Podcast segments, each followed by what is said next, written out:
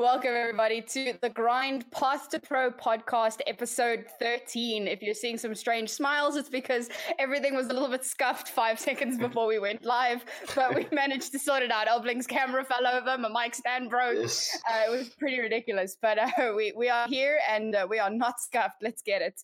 Uh, I'm joined today with some fantastic guests, but before we jump right into it, I just want to remind everybody exclamation mark grind will give you the link to our discord server. Please do hop in come join us send in your questions for our guests. Um, it's going to be a great episode. So let's jump right into it. Uh, i'm going to do the usual thing. I'm going to be like who are you and why do we care? So i'm going to start with you geo who are you and uh, why should we care pin the pressure on me first. Hey, I'm Geo. Uh, I am an Overwatch caster. I recently casted Contenders China season one. Uh, I've also cast some other stuff recently. I was at Insomnia, which is a massive LAN that we have here in the UK, and I casted a load of stuff there. Um, that's pretty much what I do. that's what you okay. That's that's like a really condensed version, but that'll do. Yeah. I'm not gonna list off everything. We'll be here all day. wow, easy flex. All right, moving along. Obling, uh, who are you, and uh, why should we care? Uh, I'm Obling. I'm 23. I'm Flex DPS for Shoes Money Crew EU. Uh, and why should you care? Mm, I've been along around for a long time, so yeah. yeah. 23 years yeah, exactly. 23 years. Uh, more like two. I played with Singularity in season one contenders, I think. So since then, which is like what, uh, one and a half year ago. Damn. Been around yeah. the block. Yes. right. uh, Fivo, who are you? And uh, I just recently learned that it's not pronounced Fivo. Uh, who yes, are you and why should we care? Not, um, I'm Fivo. I quit professional Overwatch a week ago, I think, actually. But since I was for that, I mean, um, I'm an ex contenders South America coach for running and esports. In Fivo's spare time, he doubles as a Bastion voiceover. oh my god. so dude. Oh god. And it's so bad because before we started, it was perfect. I think his camera's yeah. frozen as well. It's All right, well, wobbling. yes, no, it's not worse than mine. uh, okay, well, we're going to give Fivo a minute or two to try and sort out his internet. In the meantime, Purge, who are you and why should we care? Uh, hi everyone, uh, my name is Purge. Uh, I'm 18 years old. I've played Overwatch for quite a long time. I think since, since season two but I haven't played the game professionally until uh, very recently, where I played in a team called No You OTP, uh, where basically, uh, which was the start of the team I'm playing in right now, which is now called Clockwork Vendetta, and we're currently competing in the trials for EU. Nice. all right, that is all of our guests. So uh, we're going to start off with a short interview for all of you guys. So that was just your little introduction, and now you get to tell us a little bit more about who you are and where you've come from. Uh, the first question, obviously, Geo. We're going to start with you again. Um, so just tell us a little bit about your esports journey. How did you get into esports? Where did it start, and how did you get where you are today? So actually, all right. I'm, I'm going to tell the the what is I deem to be a kind of embarrassing story because I was really interested in Overwatch since it came out. I played the game since like it came out. Actually, it's one of the only games I've ever pre-ordered. Um, and I know, right? Crazy. Um, but I always wanted to get into esports, but I was only ever into shooters, and I for some reason didn't think that was an esports thing. Like I had a lot of friends who were into esports in university, but they were all into things like Hearthstone and Dota. So my exposure to esports was only through them. And it wasn't until the Overwatch League became a thing that I actually realized that this thing I'd been wishing existed had existed for quite a long time. Um, and so I was like, oh, okay. So I started watching that, got into it, and it it kind of combined with a time where um, I was going through like a little bit of a hard time. I had a really, really serious medical scare last year, um, and that was combined with me getting really burnt out from my degree, and so. Um, I was already not really interested in pursuing the master's degree and the intern, the prestigious internship that I had that I was supposed to be doing. And so I got to the end of my university year, which is about like June time, and I was like, I am just going to leave. Like, I'm not going to do my masters. I'm not going to do my internship. I'm just going to leave and I'm going to try and go into esports. Um, which is, was a massive risk. Obviously, it's a crazy thing to sort of just do, especially as I, like, I don't live with my parents. I haven't lived with my parents for years. I live on my own. I have to pay for everything or whatever. I had experience in front of cameras and I knew that I, I, enjoyed it and that I was somewhat good at it. So I just uh, tried to get involved with stuff. And I spent the last few months of 2018 trying to like build up some portfolio. And then from New Year 2019, I started actually getting like paid work and trying to spread my wings a little bit more and actually doing things. And it's uh, miraculously actually worked out. Love it when that happens. Things yeah, feels good, man.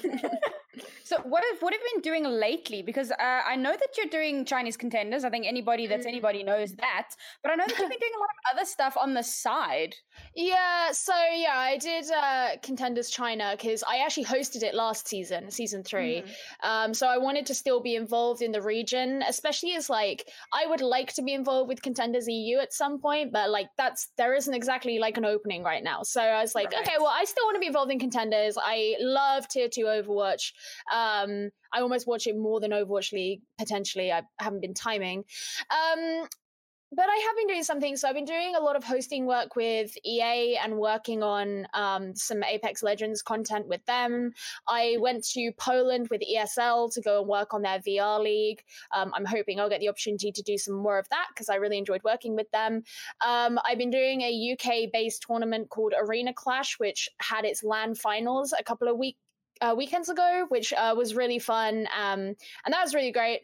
Um, so I've been doing yeah a lot of studio work, and then obviously these uh, these LAN tournaments because I did the Insomnia tournament as well as the Arena Clash finals. Um, so yeah, basically just had a lot of stuff going on. Nice. Glad to hear it. Um, I remember when, when I first met you back in BGG, I think we were all a little bit green, and uh, it was really cool to see how you've blossomed and, and really made a mark for yourself in esports. So I'm happy to hear that. Thank you. Right, and let's move on to our next person. That's going to be Obling. Um, uh, so obviously we uh. know that you're playing for SMC at the moment. Uh, yes. How did you start out in esports? Was Overwatch your first esport? Uh, how did how did this whole thing evolve?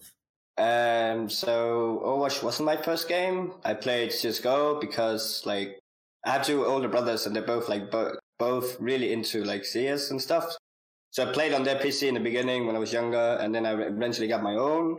I started playing for like a long time. I'm really competitive, so I always want to be the best, whatever I do. So I played for a long time, and then like my friend, one of my friends was like, "Yo, this game is coming out. Let's get it. Let's play it." And I was like, "Okay, sure."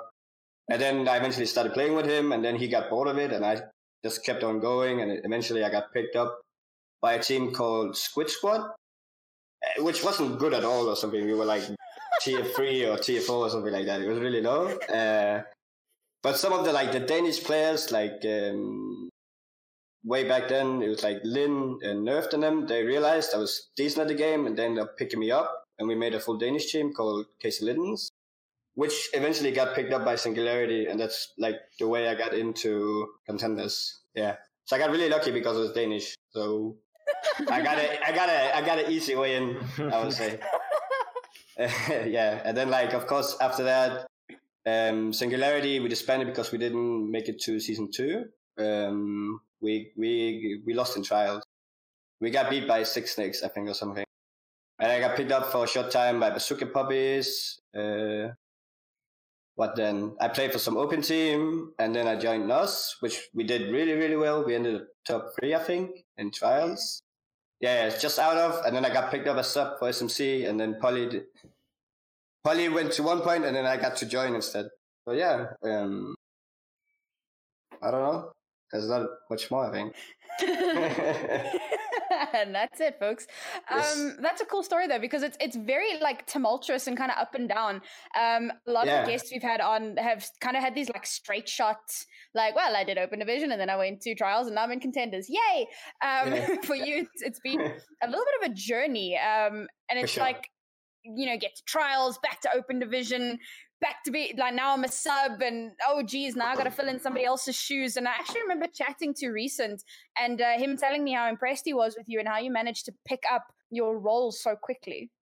Uh, yeah, of course. Like uh, me, as soon as I joined, me and Reason, like we talked about it, and we did like a web review together, like one on one and shit. So we got me into the whole thing. I tried to adapt as quickly as possible. It took some time, of course, but because I was a sub before as well, like I got to see a little like how things work stuff before, so it was a little easier than if I was coming like completely outside. You know what I mean? Yeah. Yeah. And you guys are still doing well. Uh, thank Yes. you. Not relegated to trials. Yeah. Um, I was really sad in your last game. I've been in every single SMC game. Hashtag Nice. SMC. nice. Um, yeah. that last game was a little bit disappointing, but you guys will still be in trials next, or not trials, in contenders Yeah. next season. So I look forward to that very much. Nice. nice. I actually I sat behind Mal's Insomnia while he was oh, playing Oh, you that did? game. Yeah, I You were one of the people we could keep hearing. I'm like, Mouse, fucking Dude, shut there was like shut there was like a mini crowd. Like I wasn't really saying anything because I knew Oh, that 'cause okay. I was I was sat the closest to him, so I didn't want to like Oh, okay. making too much noise. But yeah, there was like a, a little like mini crowd. I was just like sat. There, oh, my microphone! I just sat there on my chair, like watching over his shoulder. Yeah. I'm actually impressed that you controlled yourself. I would have been there going, Yee! really? oh no, I fangirl. I try not to. I'm not a woo girl. I like I keep it uh, like on the DL. That's why it's just little little like yeet. Woohoo! I don't want to be too much of a distraction, but I want it- the whole internet to know that I am there. Uh, You know, got to make your oh. mark. All right, um, Beaver, let's a little bit about your esports journey. How did you get into Overwatch and casting, and why? Or not casting, coaching is the word. And uh, what prompted your leave from Overwatch? Um. So, I, first of all, I hope it works now. Um. So, Overwatch is my first esports. Actually, um, I got into it because of my friends. Um, the reason I went to coaching, I started playing in season two. The reason I went to coaching is because I one trick Doomfist, and I didn't think that any team wanted me as a one trick player. Um, so I was like, let's start coaching because I always liked teaching people stuff. And I got this massive opportunity for HSL Academy in OD season three, 2018, I think. HSL Academy. Um, I got picked up, and then HSL, like the academy, was promoted Mm-hmm. and then I went to SA Contenders because I got an offer. I did trials with them. It went well. It went well, and then I went from Caverna as head coach to Upgaming as assistant coach um, for playoffs. But like the scrim hours for me, because I live in Germany, were like 2 a.m. to 6 a.m. was like- Ah, With with my school that was starting at 7 a.m. till 4 p.m that was like killing me. That was killing my back. I had massive back pains. Um, that was killing my mental health over the days, weeks, whatever. And like, I thought about quitting a lot. Um, and then eventually, I just decided that I can't take it anymore. But it was a lot of fun. I really enjoyed it. Do you ever see yourself coming back in a more reasonable region with better hours? Um, the thing is, um, in July, I'm actually moving to Shanghai. what? Um, so the thing is, I don't speak Chinese. I don't speak Korean. So I was like, I won't get picked up for that region. And Australian contenders also has a time shift. It's not that bad, but it has a time shift. Um, so probably not. Oh man, that's so sad. Still, at least you you had your time and uh, on some teams that did pretty well as well. So Yeah. it, it's cool that you had the opportunity to kind of um, participate and, and be involved and help some players grow. And I'm sure that they'll never forget that. Yeah. Um, I do hope so. And maybe maybe I'll keep on playing competitive. Maybe I can reach 4.6 again. We'll see. in in China. Yeah, maybe. I mean, only the best definitely a wrecking opponents, ball, bro. only the ma- only the best Doofus, opponents make you improve. yeah. That's true. Yeah. That's true. Oh, we'll be rooting for you. Hopefully, one day we'll see you on in the, the Chinese contenders scene. That's Yes. actually pretty pog. I'm not gonna lie. Hmm. All right. Uh, finally, Purge. tell us a little bit about your Yeah, so- esports journey Oh, and why is there an echo? shit. Um, it's Um, okay, okay, nice.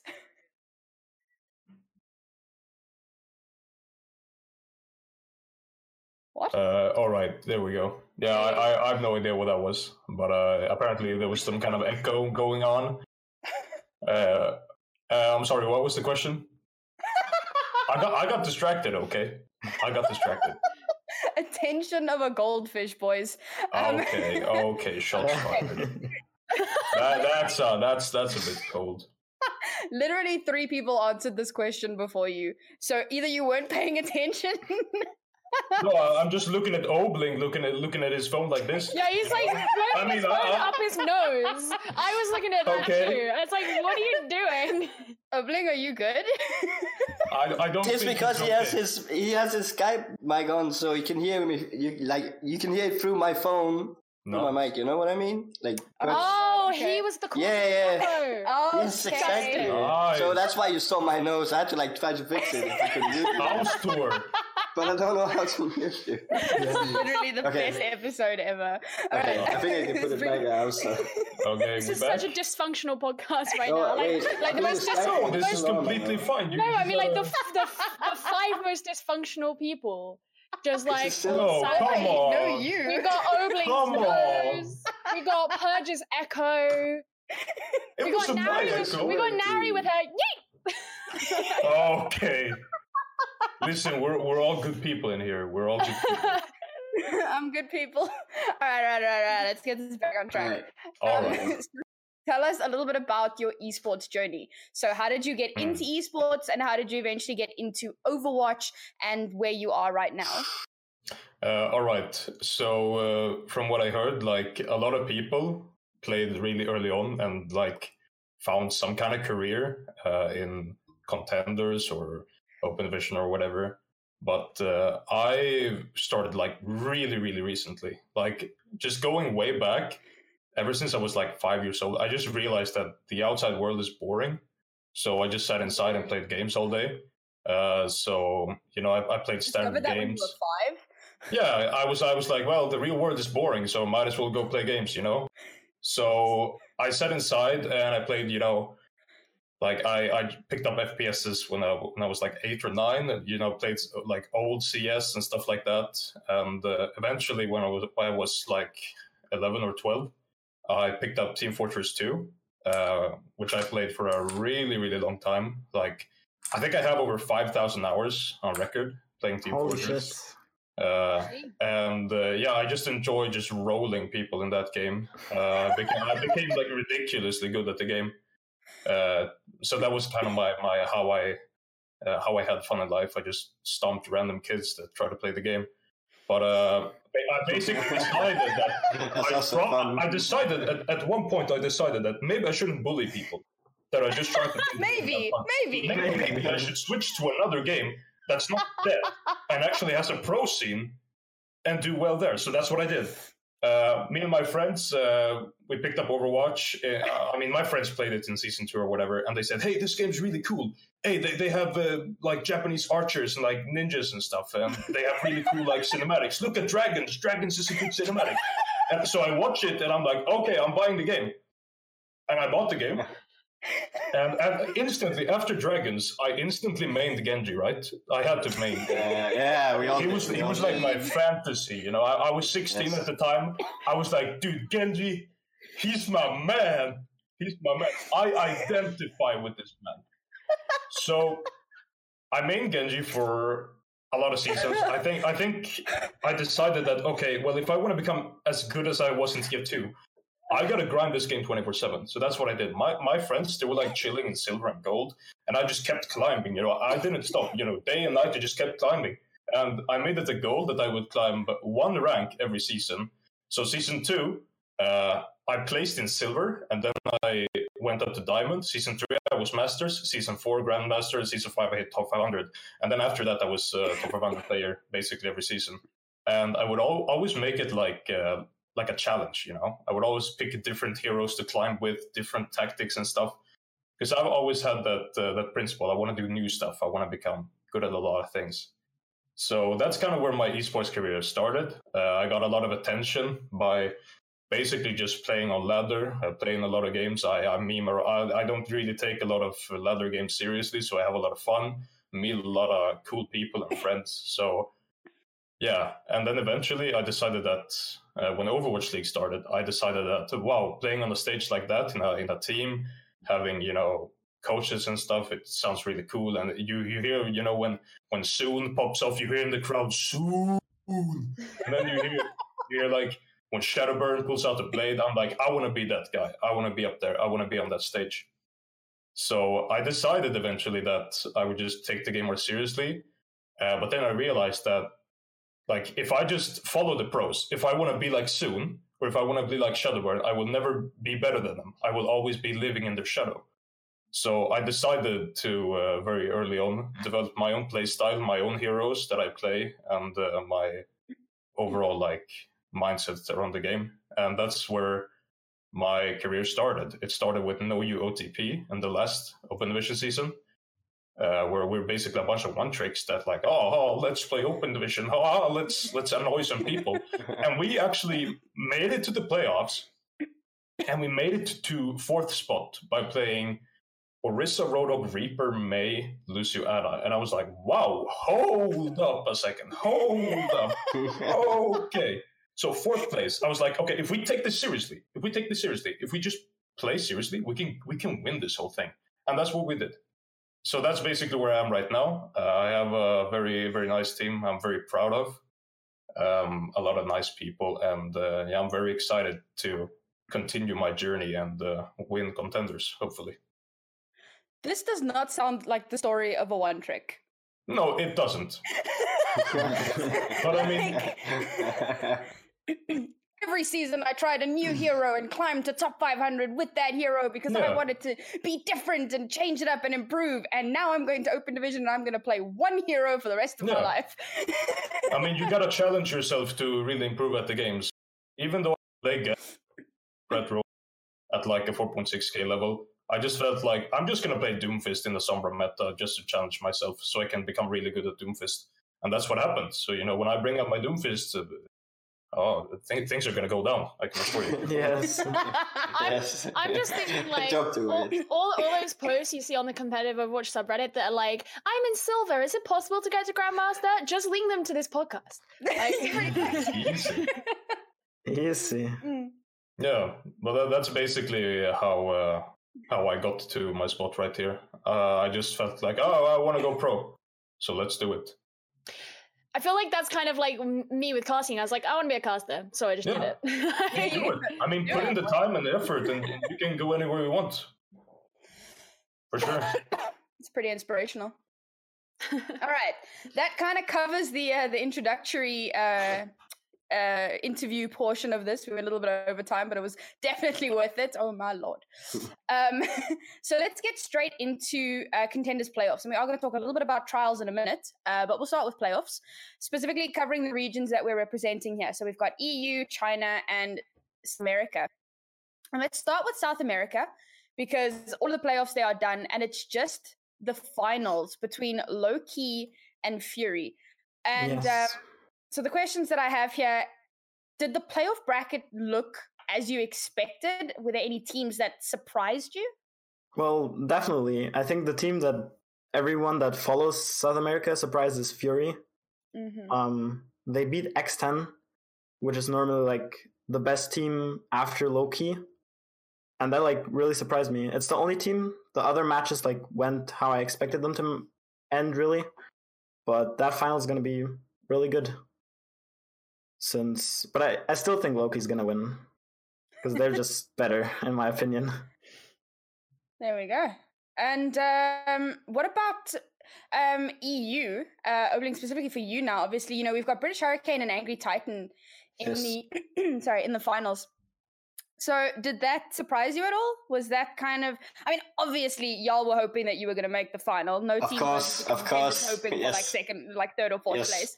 But um, just in terms of how the matches went, because I felt like there were a couple of upsets during the regular season. So, Was there anything that really stood out for you that made you go, "Whoa, I can't believe this just happened"? Mm, I mean, always like Gigantti is pretty strong, but people started to figure out like how they did. They recently changed it again, but like in the beginning, like you know, like last season, Gigantti was really strong. So coming into the season, you would think Gigantti would probably end in the finals, but like during the season, you realize, okay, holy shit, uh, fucking British Hurricane is insane, and uh, Angry Titan is like I don't know. Angry Titan is like so weird. Like unofficials, like I don't know. They just step it up a notch, and like they're so scary. They, I don't know. Mm. Like they just show up. Like when they really show up, they show up really hard. So I'm not really surprised to see those two in the final. Course, we should have been in been in it, but uh, British Hurricane is just too good. Honestly, like they're really good. I think both of those teams, watching them throughout the season, it's it's been the story of stepping up. Um, both of these Yes. teams have a pretty sordid history. Angry Titans forever in that like second place, third Yeah. place, like drifting in between there every single season. British Hurricane last year were a mess. Um, and and I mean, I'm not even. it's not even me being Don't hold mean, back. you know, like no, we, we spoke about this in the in the episode on Tuesday as well about Sky Foxes, who had a team of like 26 billion players and 375 million coaches, and they were terrible. They went completely, they got rolled by everyone, and then they came into this season and they're one of the strongest looking teams. And it's it's kind of similar with British Hurricane. They were looking pretty bad the last couple of seasons, and this season they've really stepped it up. So it's Yes. pretty cool to see them both in this final. Uh, I heard that like they put in a lot of effort. Like they play a lot, they practice a lot. Like they really, really put in the grind to become the best of the best. So it, it's definitely showing off. Like they decided, okay, we're not doing that well. We're gonna fucking like turn it up a notch, and they're doing insane now. So showing. Like British is really Hurricane had some like identity issues in season two because they just lost lost Craggy as well, um, and so they were like sort of a little bit lost because the the team and the the players and the roster that had got them to first place in season one wasn't there anymore. And so what they kind of got used to and knew to work for them like wasn't really it anymore. So obviously then they got relegated down into into trials and they started to pick things up in season three a bit but they needed that time because they they brought on like new staff members and stuff like that. They needed that time to kind of refine what it was they were going for. Um and like ha- like what their strategies were how they were going to play people and obviously they've got like some like new members for this season they got Danid they got Danid at the end of last season, right? And then they got Numlocked new for this season, but he's already an experienced player. So like they were a lot more in a position and amongst themselves to actually be able to perform well. Um, whereas they'd obviously had like quite a roller coaster in well last year. Sounds about right. I just wanted to see if anybody else was going to chip in. I always leave like a little bit of space there, uh, and then it turns into an awkward silence, and then I have to make some shit up. Um, all right, and finally, uh, Chinese contenders. So you guys, uh, you've still got your playoff. Um, Oh yeah, the semi-finals haven't been done yet. Yeah, so only only the quarterfinals have been done. Um yeah, it's looking interesting. I think the the game the game to watch out for is going to be uh, LG Huya versus Bilibili because these are the, the academy teams for Chengdu Hunters and Mhm. for uh, Hangzhou Spark respectively. Bilibili were really good. They're very good. Um, they like to play a lot of like of goats. They're a little bit more of a standard team, but LG Huya are insane. Like this this uh, this academy team have just like been amazing. And the interesting thing is going to be who you know whoever wins that semi-final is going to have to most likely go up against T1W, which we don't know for sure yet because they've got to beat LGD first. But T1W kind of started the season, so they won last season. Then they kind of started this season being like, nah, okay, or like you know they were just a bit overshadowed by uh, by Bilibili, and they've kind of creeped back up to their former selves a little bit this season, uh, well, towards the end of the season. Sorry. And so it'll be very, very interesting to see who actually ends up taking the title. I don't think it's too crazy to think the T1W could do it, although I would like to see one of the academy teams do it. I would like to see it either be Bilibili or Lingan. Yeah. And uh, just in terms of the the playoff bracket, were there teams that just completely came out of nowhere and surprised you, or has it been more or less what you've been expecting? Um, the thing is, in China this season, was because you know we had the addition of three new academy teams to join Team CC, who were Shanghai's academy team. Uh, there was a lot of like poaching uh, from rosters, so a lot of rosters have been really mixed up. So, for example, last season, the the team that sort of surprised everyone was Flag Gaming because they just turned out to have this incredible support line with Mika and Coldest and and Over, who is pretty much the best main tank in the region. But they all kind of got split up. They also had MG as well, who was on the Shanghai Dragons, who was. Um, probably up against only Hybe for the best diva in the region.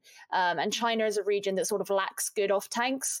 Um, and they have all been split apart. So Flag Gaming are actually out in the quarterfinals this time. Uh, so it's it's less to do with, I guess, there has been one team that surprised everyone. I, in a good way. I think the team that surprised people the most would be Guangzhou Academy, who on paper look amazing and have actually performed pretty terribly. Like they they they're in trials. They didn't they didn't make it into into playoffs, um, and they will be relegated. And like they've got who's that that that's the team that's got like Mui. He, they have Nero from NA.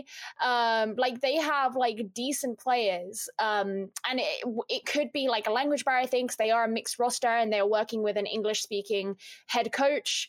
Um, but yeah, I would say most of the like big surprises in China this season have probably not necessarily been good ones. And it's hard to say that new academy teams have done surprisingly well because you sort of expect them to be good because they they get the best players. Wait, so now, oh, go ahead. Guangzhou Academy is working with a English speaking coach. Yeah. It's working with uh with Cuddles, who was one of the coaches for the LA Valiant.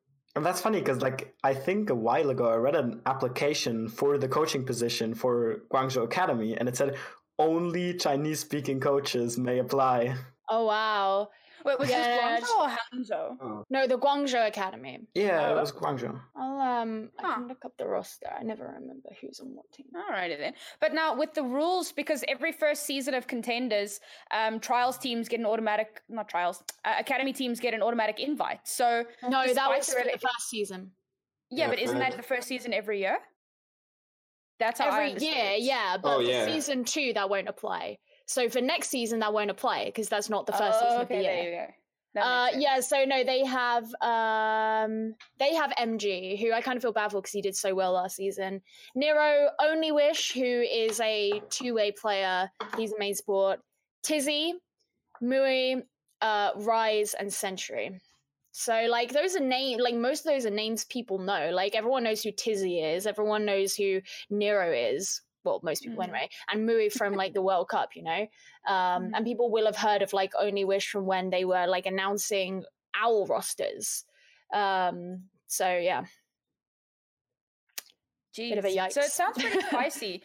And I mean, you know, given all of this, we can just go a little bit into the showdowns. Um, how do you guys think the teams in your respective regions, and particularly China and South America, are going to be doing against the, the their uh, counterparts in the showdown? So I'm gonna be honest here. I'm really happy because I think that Lowkey Esports is gonna be finally put in their spot.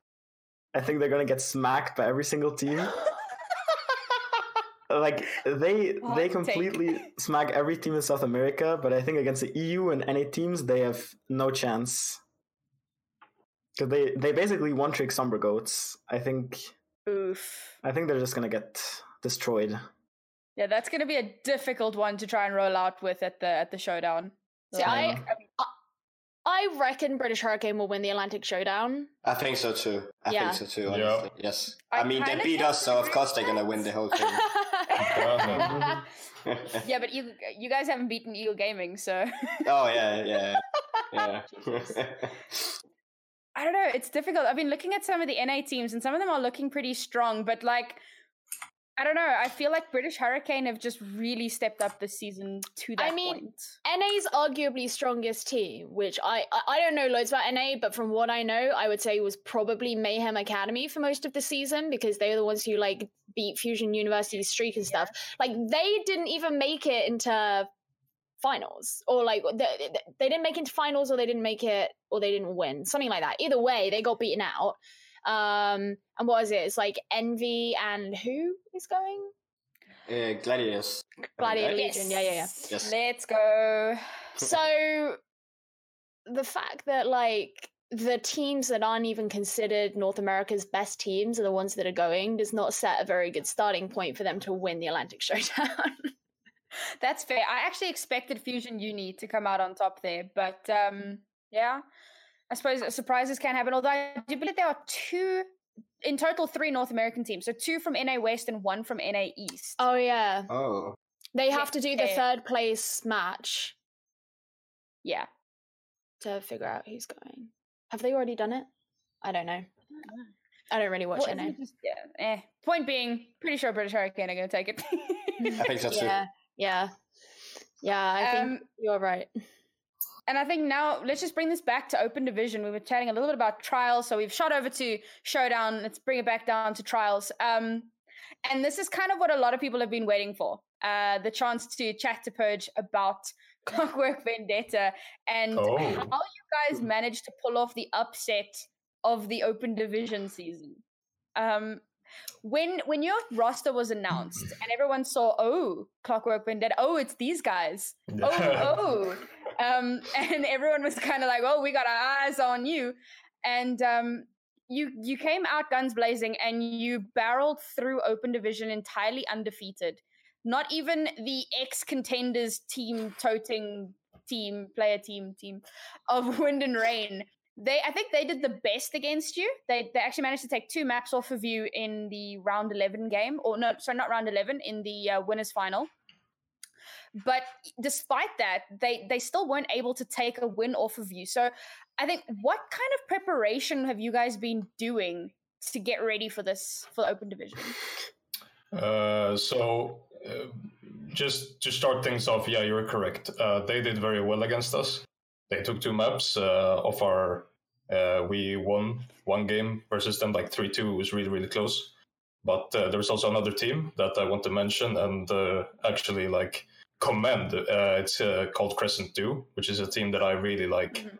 uh, admire. And they were really really tough opponents, and uh, they were also very very close to to winning a game against us. Mhm. But I mean, the the the thing about our preparation is that a lot of our players they don't have the time in real life to do scrims and to prepare uh, prepare that way. So we decided that uh, well, let's just practice as a team during the matches and uh, and stuff like that, and just do our best, I guess, with no scrim time. So. Uh, so that's kind of what happened, and we just decided, well, we might not win because we we can't scrim and we get we can't like synergize properly. We can't. We haven't been together for that long. I mean, me and Minimi, uh, Katakomi, Mighty Moose, uh, I mean, or Essane, we've been together for a long time, but we've introduced uh, Engineer, for example. I'm, I'm pretty sure a lot of people know who Engineer is, uh, the legend himself. He's a new addition to our roster, and he's uh, he's a very talented player. Has a So, very uh, large hero pool. yes, very, very good hero pool. Very Very uh, nice. admirable. Uh, so we introduced some new players. Uh, we we brought in KG, for example, the streamer, and um, we we played a bit. But yeah, our prep is basically just uh, I don't know, go go in there, do do your stuff, play your hero. That that's it, and and it worked. I mean, what more can I say? I mean, you're all so good at your heroes. Of course, it will work. Yeah, yeah, that was the thing, right? Because when I announced uh, Clockwork Vendetta, this is actually a pretty funny thing. Uh, I was like, well, if you want to go pro, we have to play goats, right? That that was the thing, you know. If if you want to go pro, you gotta play goats. You gotta play three three. You know, playing two two two. That clown fiesta stuff it ain't gonna work. not in the, not in the, not in the higher ranks. So we decided we made a goats lineup, and then we realized, but we're not good at goats. And then we're like, oh, yeah, and then we're like, well, well what are we good at? And then we're like, oh, we're just a home. And we're like, okay, go with it. And uh, yeah, that's what happened. We we made some roster switches. We brought in engineer, fit like a, tr- and then uh, yeah, here we are. And did, as far as I know, uh, Engineer wasn't on your team when you No. guys played against Shoes Money Crew in the Tournament of Future Champions. I think Uh, Shoes Money Crew being one of the few teams to actually beat you guys. I mean, I think he was like super new to the team, but I think the the the biggest like uh, thing was that we we played like weird uh, supports. We hadn't played together for really long. Uh, but yeah, Shoes Money Crew was like the only team that like that like actually was like scary to face. I mean, they're they're they're Molfig, you know, the guy on Diva he shoots his bombs. Yeah, Wolf is insane. Yeah. Molfig is crazy, dude. Yes. I, I, dude, when I when I see Molfig, I'm just like that. That guy's a, he will make Overwatch League one day. yeah. But uh, yeah, so Shoes Money Crew is uh, so far the only team in the that has actually beat us in a tournament. I mean, all the other teams uh, just uh, can't beat us. I don't know why. I'm starting. I'm suspecting that Molfig might be the only in the entire world that can actually stop us. So he's he's kind of like the the antidote. Yeah, I mean, when we when we uh, played last Open against you, Mhm. and us, Molf was on the team as well. Yeah, so yeah, maybe it's something about it. Yeah, Yeah, yeah, yeah. It must be it, right? yeah, yeah. 100%. Can you be runaway? Uh, probably. I mean, yeah, if they don't like, if they sub in Molfig or stuff, you know, I mean, it might be over. I mean, might be Element, over. Element Mystic beat them, so you know it, it can be done. Oh, okay. Highly doable. Yeah. Highly doable. So, so you're saying that when you when you faced Choose Money Crew the first time, Mhm. you were still like figuring it out and finding your feet and whatever. So, do you think Yeah. if you guys make contenders, you'll be able to beat them the next time around? Uh, yeah, for sure. Uh, I think that with uh, with the practice that we have uh, on our heroes and our big hero pools, we will definitely be able to beat Choose Money Crew. The only thing that's scary is Molfig, though, because he's the only. He, I, I've said it before. He's the only man that that has been confirmed that he can beat us. He's the only man. Do you think not the not the rest of the team. No, no, no, no, no. Only Molfig, him. you know. Only him. More Molfig at 3 a.m. You know who? You don't want to. You don't want to be there. uh, I'm sure It's he'll be true. very happy to hear that. Morphing's biggest fan, right? Him. Yeah, he's scary. Well, in trials, you guys are going to be coming up against Young and Beautiful and Mhm. uh, Eternal Academy, and then of course uh, Crescent Dew, Wind and Rain, and uh, Yeah. Clash. Clash, who run your composition. Hmm. Um, and they're also doing very well. The student becomes the master. Hmm. No, no. How do you guys think you're going to do in in trials? I mean, the thing is that we're very confident. We know the ins and outs. Team. I mean, if we play a team once, we just literally analyze. Okay, this is the carry. If we kill him, we. And that's what we did against uh, Wind and Rain, for example, and Crescent too. Uh, and I think that because we played them before, it will be. Uh, it will probably still be very close, uh, but I think we will eventually just come out on top. Uh, but I mean, against a team like Young and Beautiful, if you look at Young and Beautiful's current record right now, it doesn't look very good. they won And, like uh, what two maps, I think, in Qatar. Yeah, I mean, Young and Beautiful, there has to be something going on. Thing, I didn't they pick up uh, like uh, Jonah, like people from the previous Open Division? Didn't they? like young They picked up half of oh, um, yeah, of uh, FAP. yeah, yeah, yeah. Then they picked up Jonah later. Yeah, yeah, yeah. And yeah. So, so they they signed the they, they signed that roster, kind of signed it, and it, it just hasn't been working out. And I think that Young Savage announced that he was uh, Yeah, he just he was he was leaving the team or he Yeah. was kicked or whatever. So uh, that just is another sign that they're they're kind of panicking. They're kind of having a little turmoil. You know, they they, they need to they need to come up with something fast. You know. Uh, or I mean, sorry, I was just gonna say, like, this Yeah. is also the thing, right? Is like people make their trials rosters and then they just change them again for contenders. So it's like trials has Mhm. its own thing. So like. Th- There's almost like not that much point in putting so much stock in what the rosters are now, because the chances are, like, even though trials is only like round the corner, chances are now Mhm. you, it, then it, it's not the same roster that you're actually going to end up facing.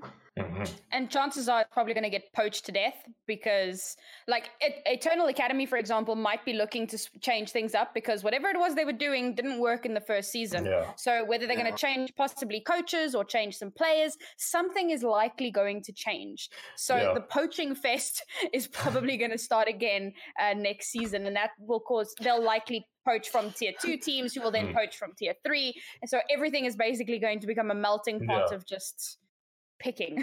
and uh, it could be it could be a bad thing because you don't against, but at the same time, uh, they have a very tight schedule to get team synergy going and stuff. But I was actually surprised about Paris Academy. I take, took a look at their roster; they have a lot of talented players, and Yeah. same with Young and Beautiful. So I'm I'm really surprised that they have the score right now. So there are there are for sure some very like tough opponents and contenders, I guess. But uh, I'm fairly confident that uh, we'll we'll have uh, favorable matchups against uh, the majority of uh, Well, EU. the coach of Shoes Money Crew, almost panda, he's saying that um, Molfig in Yab for trials.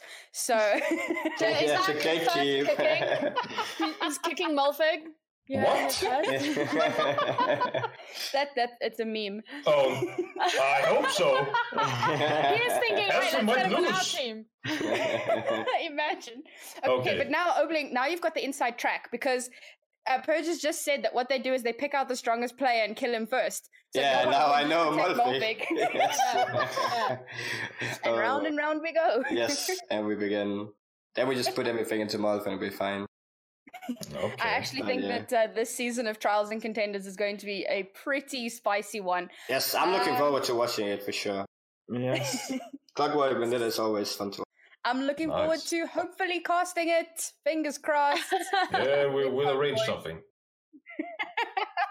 All right. Um, let's let's wrap up the contenders bit for now. What I do want to say is I would like to do some um, bets at the end of the show about uh, either showdown or playoffs, and it's always it's silly bets. So funny things that you guys are willing to do if you lose. Some examples: we had um, Ham Tornado did a shoey last year when she lost my to God. contenders bets. Uh, I ate a chili pepper on an episode of The Grind, and I had to like, like I ate two chilies, and then I had to do the whole episode. Um, Bupasaurus said he was going to dye his hair blue. So, uh, and then we had some some bets very recently, just tweet bets. So I think it was like Opti said he would tweet NA better than EU, no context or whatever. So just fun, silly little things that you'll do if you lose your bet. So start thinking about that now. Chat if you have some ideas, please send those through. Uh, I will try and grab them. And before we move on to the next topic, just want to remind everybody that exclamation mark grind will bring you to our Discord server where you can drop some questions for the guests. We will be doing a Q&A at the end of the show, so please get those questions in. Um, I feel like there's there's a lot of questions that that are probably mulling around in people's heads. So telling you now so that you have some fair warning before we get into that. So, the next topic that I wanted to discuss is going to be a little bit about the changes that have come into the game recently. And by recently, I mean like now. Um, the biggest one, I think, uh, possibly for for Clockwork, is going to be no more stacking in GM. Hold up. Hold up.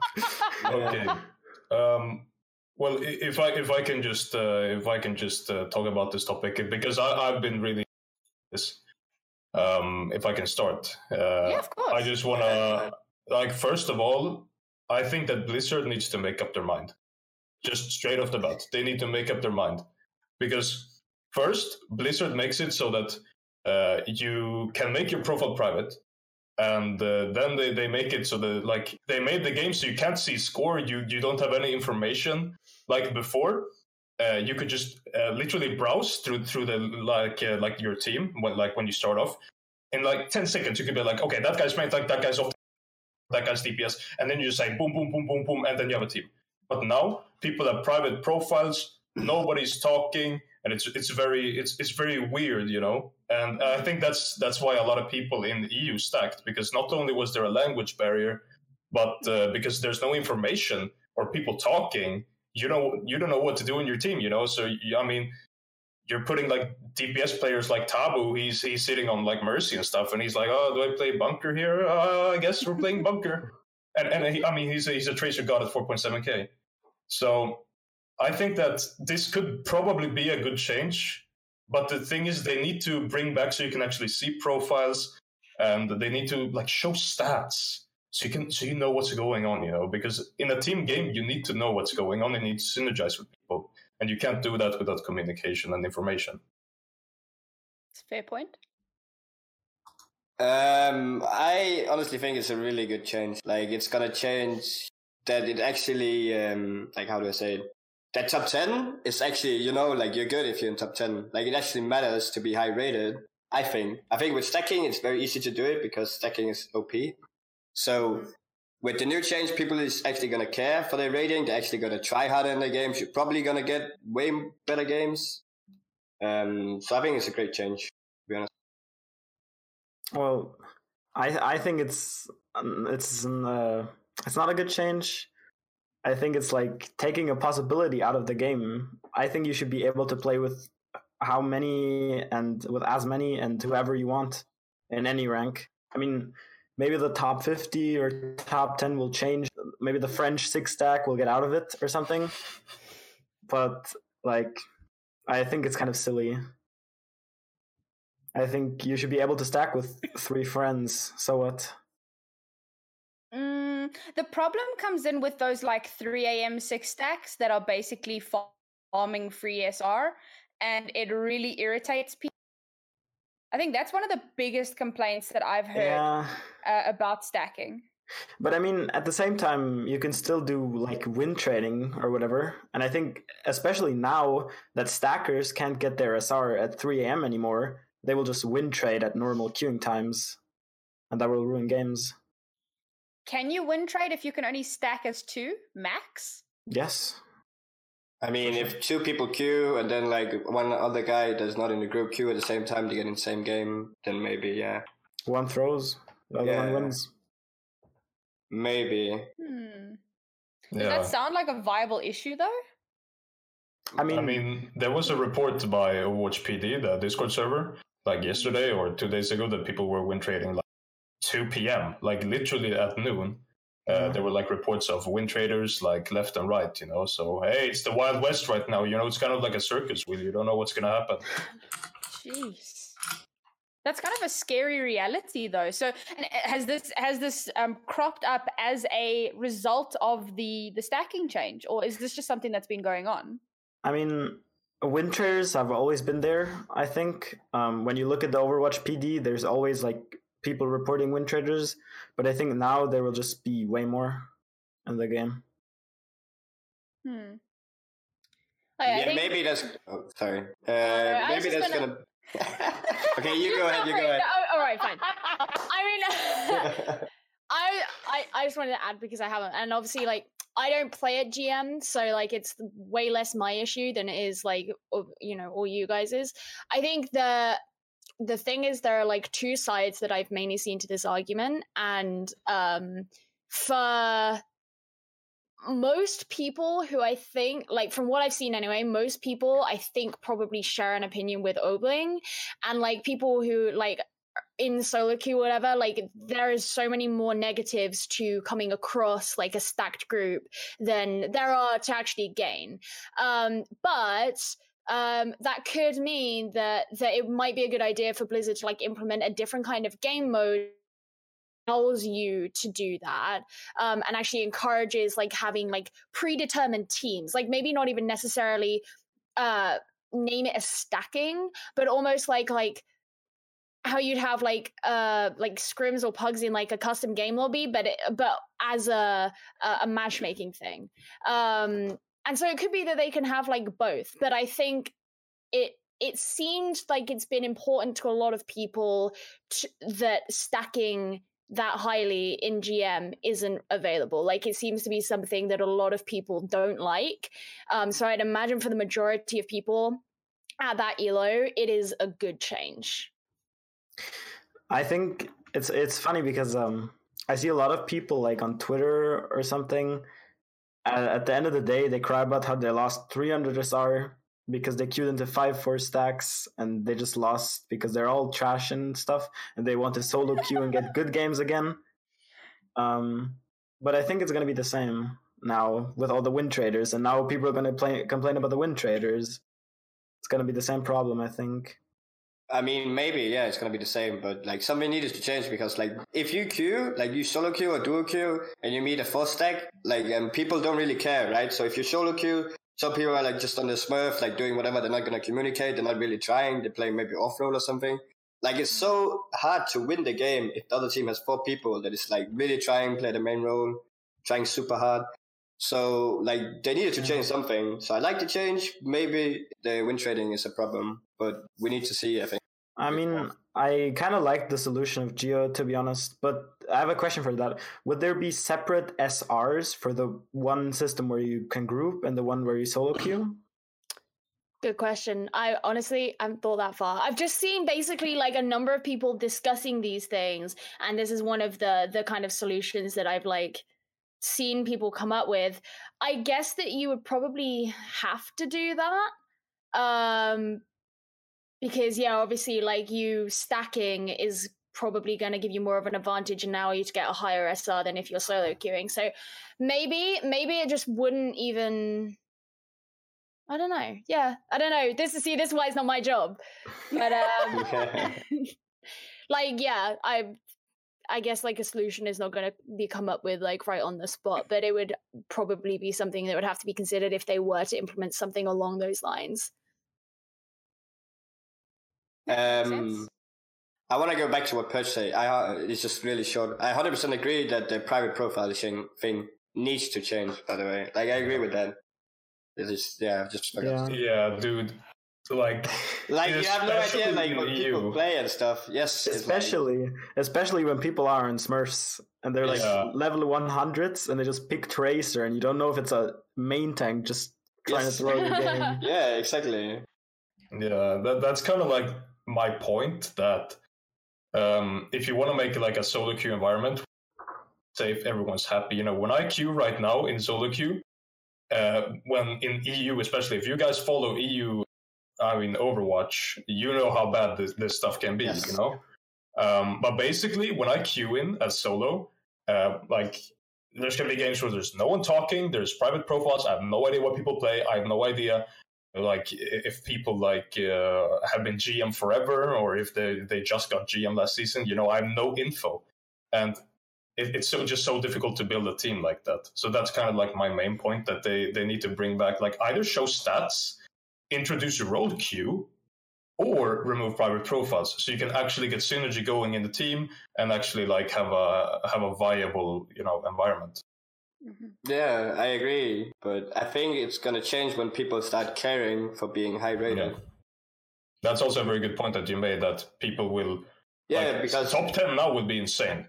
yes, like it matters so hard. Like if you're top ten after the new thing, it's gonna like mean you're insane. Like Yeah. and Yeah. I remember back in like season two where people like there was some like sometimes where there was like really good games where everyone like trying insanely hard and stuff. I'm I'm really hoping that that will come back. Yeah, that's why I think it's like Yeah. Nice. Season 4. yes. Soon TM. Uh, that was kind of the biggest thing that I wanted to talk about, just in terms of changes. Um, And we are kind of running a little late here. Um, we've had quite a bit of fun, so let's just get straight into our next topic, which was going to be the World Cup. Um, Mhm. This has not obviously been confirmed for 2019, um, but so far all the information we've received has been kind of limited and a little bit ambiguous. Um, and I'm just wondering, what are your thoughts on every game being played in Anaheim? Um, like, what kind of repercussions can this have in terms of like practice time and financial support? Um, you know, how how do you think this will limit the talent that can that can go to the World Cup? Right. I, okay, I want to start.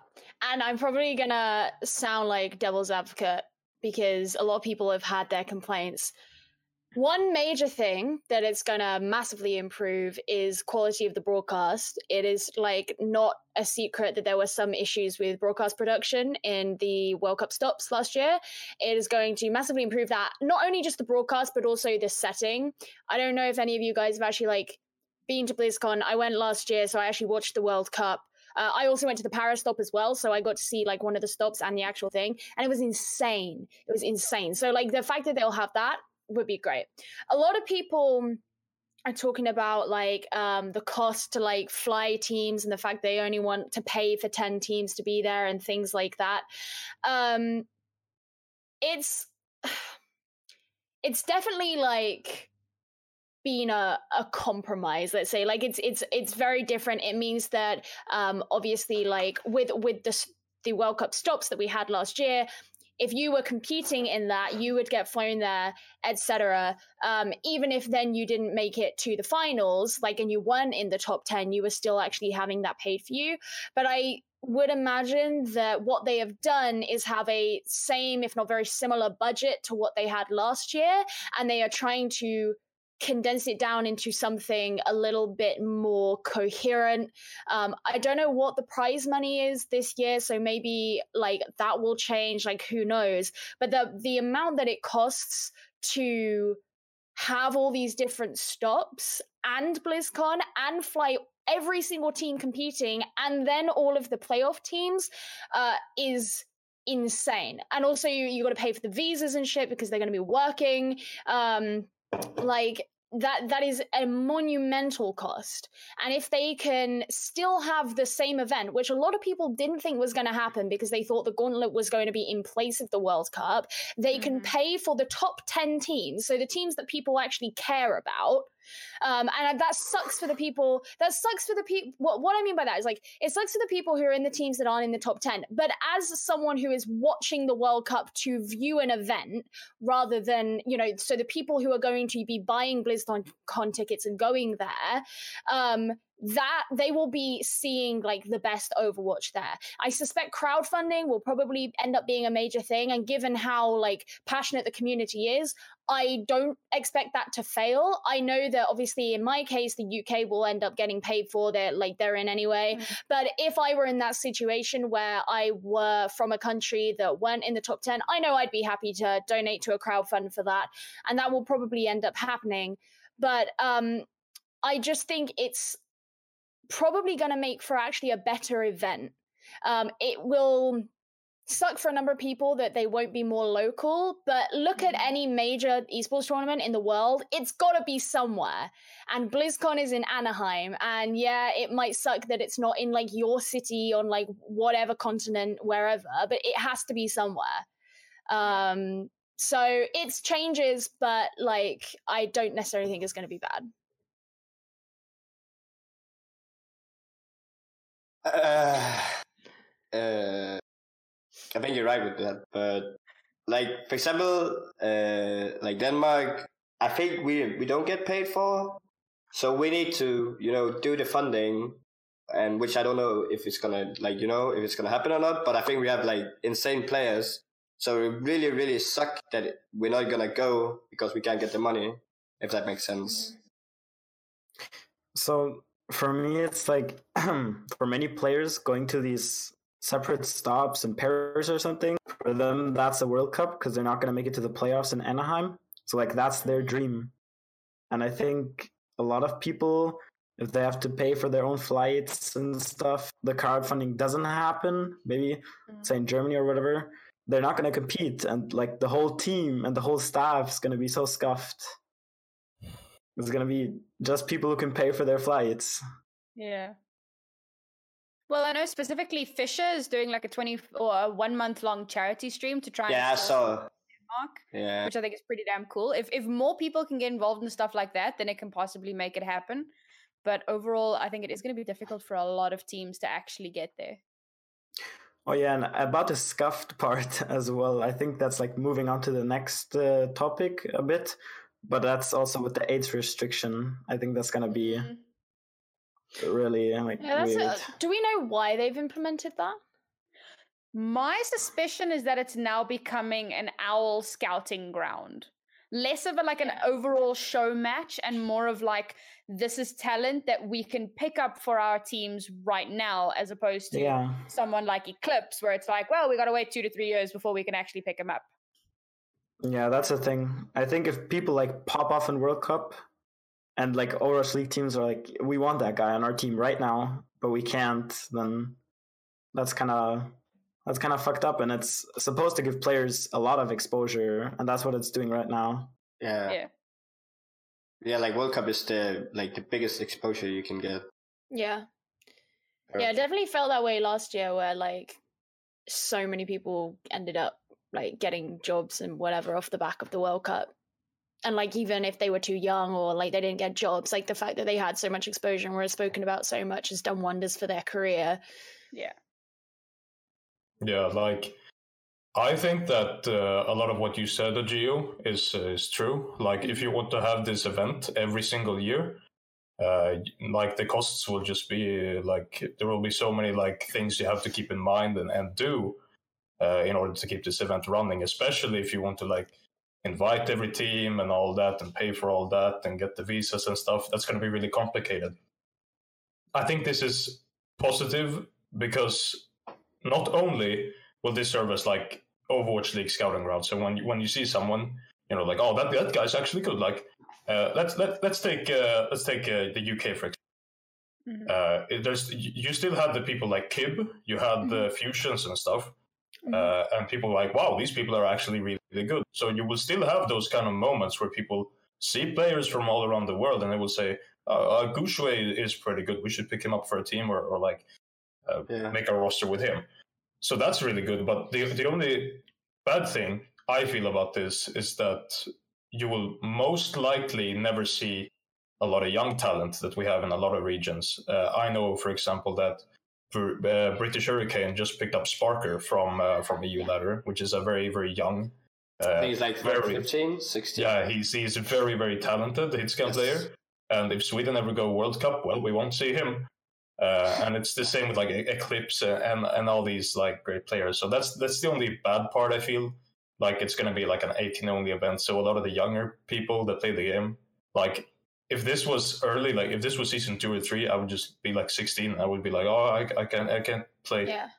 Yeah, I, I I definitely agree that I think it's a shame with the the age limit. Um, and I can understand why they are doing it if they want to have like the immediate ability to be able to pick players up. But Yeah. um, I do think it's a shame because there is so you know after like working on contenders and and um, trials and open division and seeing all like the talent that come through, like a significant portion of it is under the age of eighteen. Yeah, and I want to add that uh, if I can just uh, say one final thing about the age thing, that uh, one of my teammates, for example, like it just means extra much to me because uh, people on on Clockwork Vendetta, um, we've had people who are like under eighteen and stuff, and they're really good players, but they will probably never get the opportunity to play for their country or get exposure that way. So that's that the other people got to do last year. Yeah, same for my like uh, duo partner. He like tweeted out, I think, he said like this was his dream for years now. He's 16, I think, um, and he won't be able to do it, and he doesn't think he's gonna make like he's gonna get enough exposure to get a contenders offer or something without World Cup. So he's like really devastated. Mm. And that's true because a lot of players from the last uh, World Cup did actually get picked up onto, uh, if not contenders teams, high tier three teams, um, which then eventually would have led to contenders offers. So Yeah. the whole idea behind the show match was so important for a lot of players, uh, especially those that weren't able to do well in the tier three because of the way that the regions work for for open division. For example, EU um, there are tons of fantastic main tanks, but the best main tank in Austria, for example, might not be the best main tank in EU. So they might not be on the best T3 team, but they might have been on the World Cup team, and that might have put them on somebody's radar. So it's things like that that do make it a little bit unfortunate, um, just in terms of the age thing. I understand that Owl needs a scouting ground, but yeah, it's it's a bit of a double edged sword there. Yes, for sure. All right. Um, I think that probably brings us to the end of our scheduled topics for the evening. So we are going to dive into those questions. Um, unfortunately, I only have like two questions, and both of them are for but both of them are for Purge. Um, Okay. so I feel bit of it special. feels bad. Aw. Well, you've upset the entire tier three team, so or C. Thank you. I do my um, so best. please, guys, uh, this is last chance. If you do have some questions for any of our guests, please do get them in. I see Obling is im- immensely popular, and no one. Yeah, I don't know. It's because he looks like Jimmy Neutron and he's sixteen. okay. oh my god. Dude. he actually does look like Jimmy. yes. Why do you have your hair like that?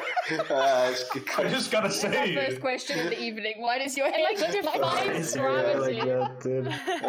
It's uh, actual good cosplay, man. You should uh, yeah, thank look you, into thank it. you. Yeah. All right, cool. So if Obling loses his bet, he's cosplaying Jimmy Neutron. Cool. Oh, okay. Um, okay. I'll have to see that. I'd pay for that. Dude, mood. we'll, we'll start GoFundMe to pay for the costume. Just do it right now. All right. Um, so let's get into those two questions. Also, guys, we want to do the funny bet.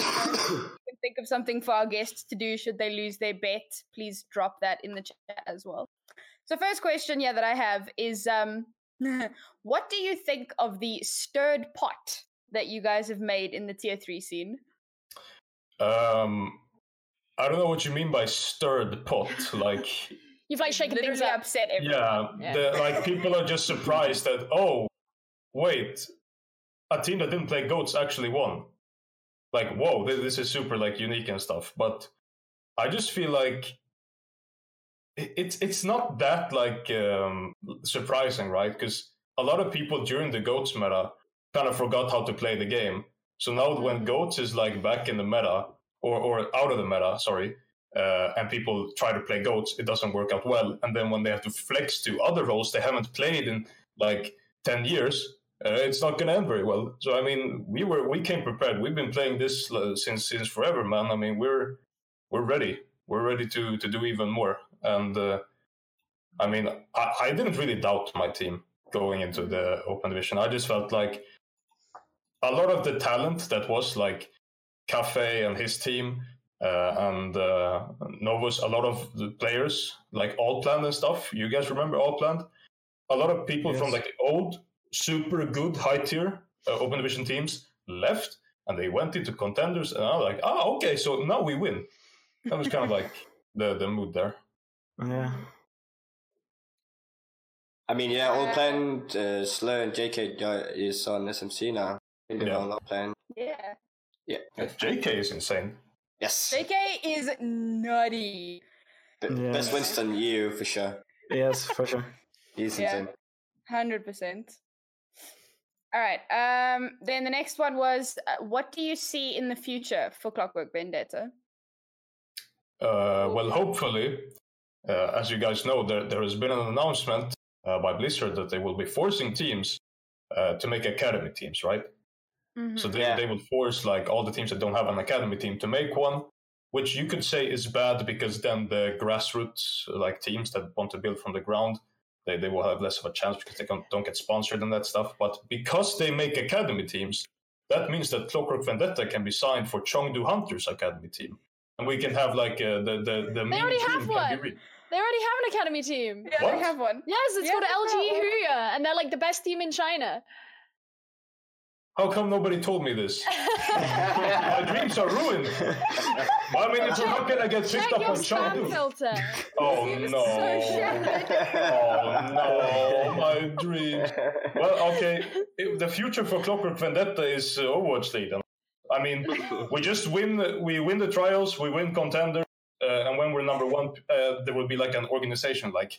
Oh, these people play very, very wonky stuff. Yes, they will very, very good promotion, and then they sign us, and then we get a big like gaming mansion with like uh, with uh, stuff, and we finally can buy Suitor a PC.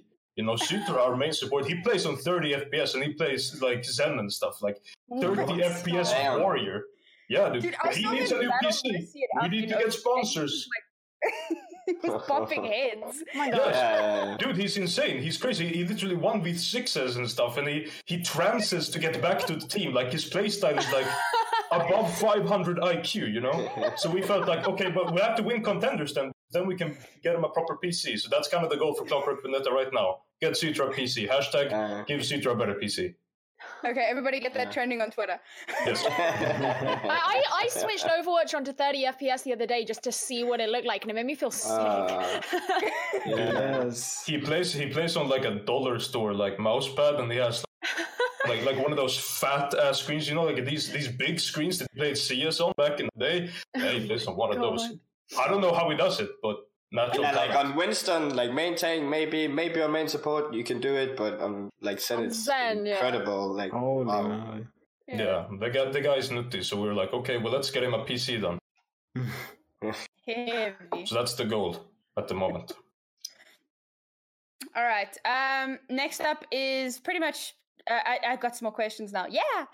Uh, this one's pretty general. Uh, do any of you guys have exciting plans for the future? And now this is not like this is the dream. So Clockwork Vendetta to to Owl, but like actual It's not a solid like.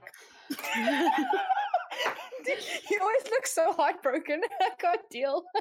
it's gonna happen I know it's gonna happen I'm, I'm confident but um, so in terms of like actual solid plans, um, is there anything that you guys have that's really exciting that's coming up? Uh, I mean, I'm still with SMC. We're doing tryouts, but nothing yet. Uh, Tryouts, Yeah. leaks. yeah. Tryouts. I mean, you, you better you better tell us where Mofi. You're gonna be looking out for Molfig. yes. but yeah, nothing, nothing yet. Huh. yeah, Y'all's pretty much boring. same for me. I mean, This is as one of the. Uh, go ahead. Sorry. I was gonna say, as with the nature of like being freelance, there's stuff that's like, oh, this could be happening, but like no contract signed, so Yay. gotta. Or just no leaks. Yeah. No, my life's not that interesting. I, don't, I don't think it's worthwhile to leak. Oh no. Oh no. People DM me leaks and I'm not allowed to tell anybody, so I just sit here with all of my leaks. Wow, look at you Yes. flexing your contacts. No leaks. Some Molfig leaks. It's a bit of a monkaS.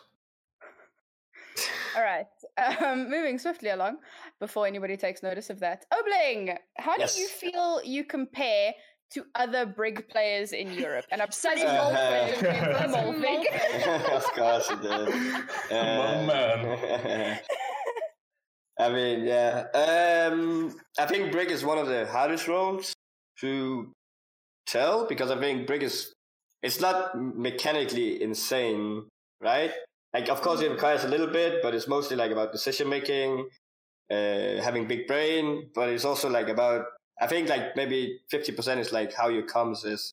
So I can't really tell for sure, but I think I think Leaf is insane. I think Vasily is insane. I think Urki is insane. So I would say I'll take top four.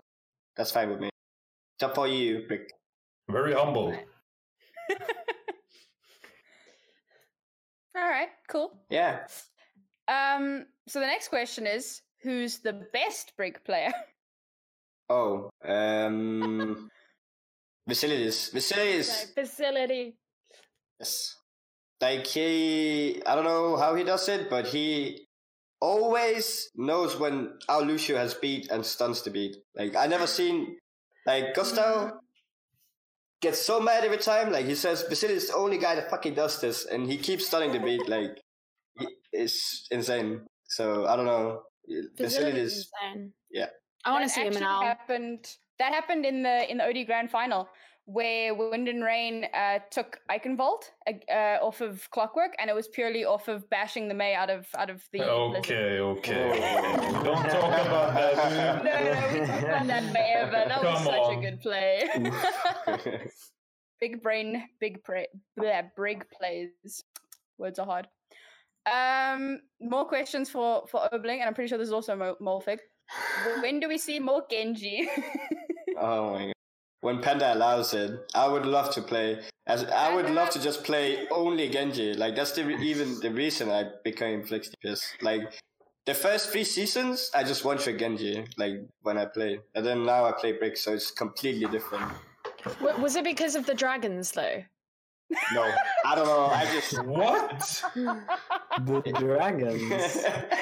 Dude, this Look is insane. no, it was more because of like, as Per said, I like to um, own noobs. So with Genji, you can kill more Oh. people. So yeah, Oh. yeah. Okay. But no, Genji is one of the more flashy uh, heroes, I think. Sure, Yeah, that's yeah, what I yeah. like. And now with Brig, you never notice me. You never notice me I do anything. So Dude, it's, it's Yeah. unlucky for a Flex DPS player. yes, yes. People can play Pharah Junk, Genji, I was gonna say like, Ansu. oh, but whenever I think of like, whenever I see your name, I always think of your Pharah. Oh, you do? Yeah, that's nice. I, That's yeah, You're not associated with Brig.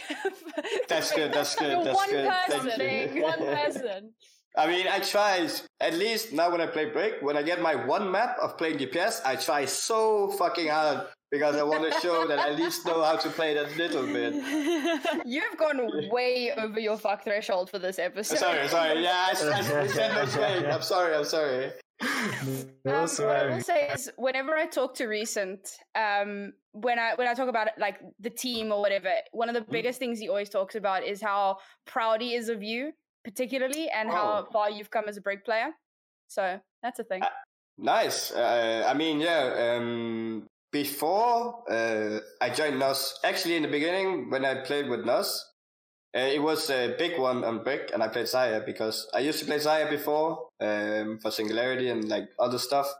And then I joined NOS, and uh, I played Zarya. Big one played uh, Brig, but it didn't go so well. Mostly because I don't know how to um, grab. My grab doesn't get eaten, You press and Q. Oh.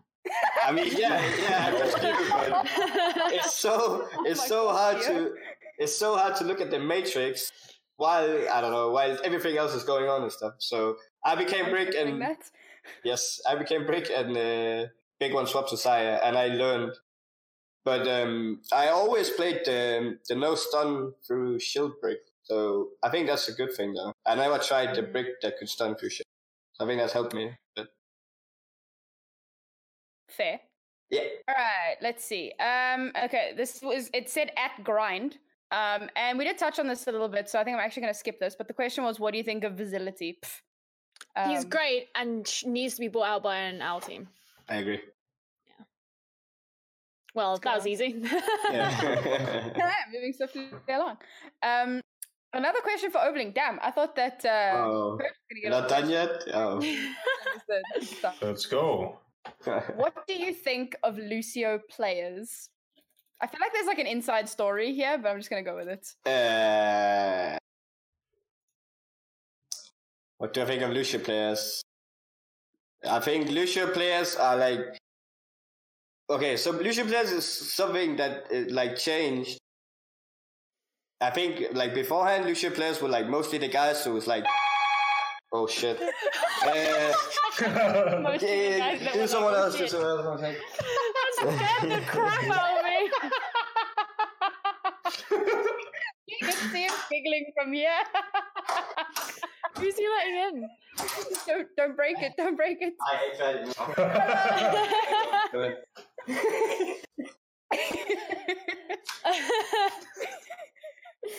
that. Go ahead. I'm, Tell your I'm friends sorry. we say hi. You siger hi? Ja, men, jeg kunne ikke få kameraet til at virke, så jeg er nødt til at gøre det i stedet for. Nå, det op til fem. Ja, du må slet ikke røre med bordet. Uh, like the whole gang. yeah. Okay, Okay. sorry. Yes. Yeah, Lucio players. Lucio players. Okay, so um, like I said before, my role used to be the most flashy, and now I'm playing the most dull role. I think Lucio players has changed. Before it was like mostly about being like uh, having a big brain and like decision making, doing shot calls and stuff. But I think more recently, Lucio players has to do so much mechanically. Like, and Lucio can do so much in the goats, goats meta. Beforehand, you, you Lucio just had to like peel for the flex support or whatever. So I think that changed. But Who I do don't know. think's the best Lucio in EU? Best Lucio EU? Yeah. Webster. Mm. Webster. So Lucio is also about most calls. Who? I would say Gustav. Gustav is insane. Hey. Of good course, stuff. man. But Let's then go. again, but then again, like Lucio is a lot about calls, and I don't, I haven't tried everyone, so I can't really say for sure. But I think Gustav is insane. So yeah. Okay. No bias. Um. all right. Another one for Obling. Jeez, dude. Oh my god. Uh, start the Fucking Obling fan club. Along with Morphic. Nice. Do you think you've been constantly improving over each season? Season, or did you have one season where you thought you were just like insane? um, we're talking like, are we talking co- rank seasons or uh, contender season? You think? It wasn't specified. Whoever asked this question, if you're still around, if you could specify that, I'll just go to the next one for now. So uh, the question was: Do you think you've been constantly improving over each season, or did you have one season where you thought you were insane? Uh, whoever asked that question, if you can just specify if it was ranked or uh, specifically It's, it's probably that'd great. contender seasons, right? Uh, maybe. I mean, Let's. knows? Yeah. I think it But was let's- let's go to the ranked. Um, so the next one is for like everybody. Do you guys think that teams would actually play six v six ranked games outside of open division to prove themselves? yes. You mean like a separate queue? I think yeah, that's what we talked I mean, about right? earlier. Yeah. Like a, yeah, like a specific six man queue.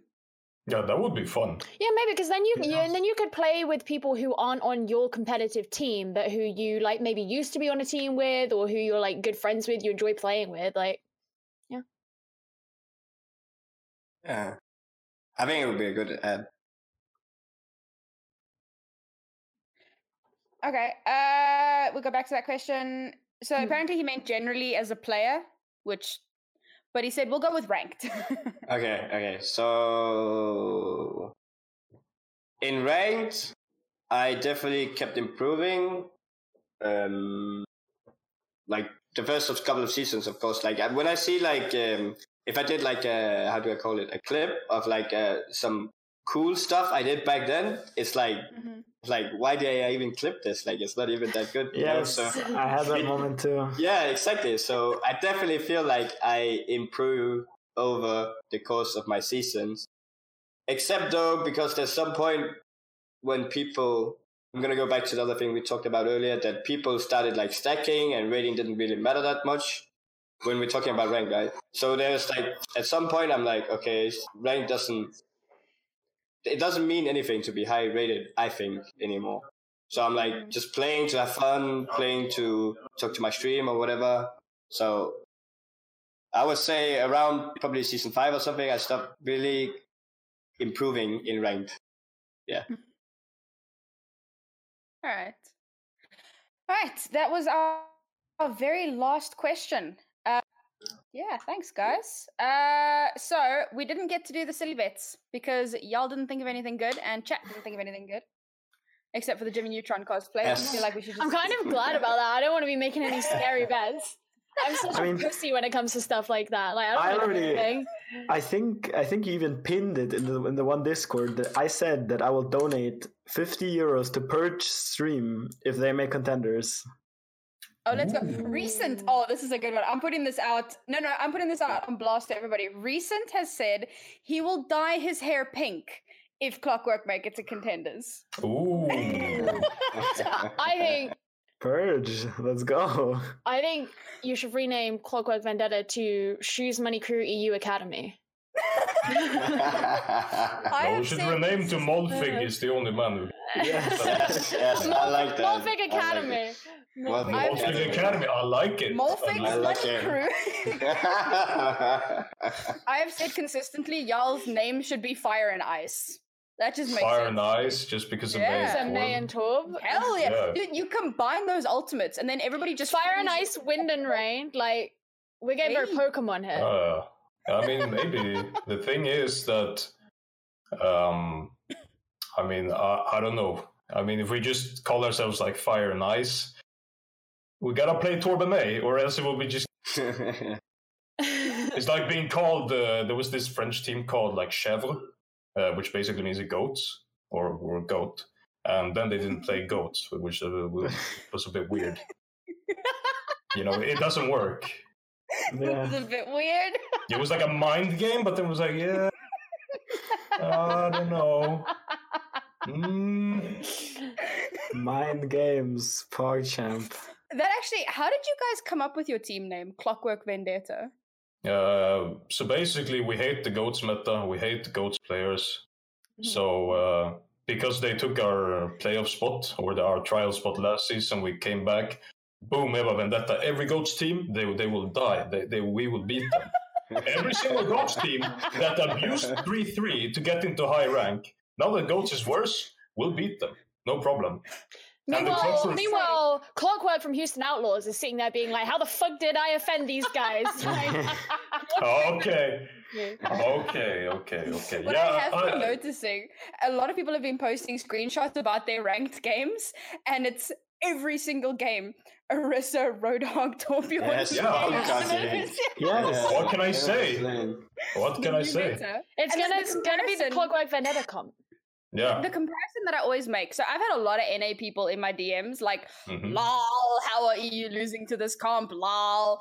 And I was like, listen, Shoes Money Crew NA, even before Shoes Money Crew NA, you had the team goats who invented goats. And the whole world is making fun of y'all for losing to goats. And now Yeah. we've been losing to goats for over a year. they don't Yeah. come here with your nonsense. They popularized goats. Yeah, it's, Yeah. gonna, it's gonna be fun when uh, when it becomes the new meta, and then we get picked up for certain like really high teams. They want the, they want the inside info. They want how do we how do we dominate with this comp? You know, Yes. kind of like how uh, a lot of the goats players, like Gator, I think, you got picked up and stuff. Or Mm. yeah, I think so. Yeah, I think he was on the original coach. Yeah.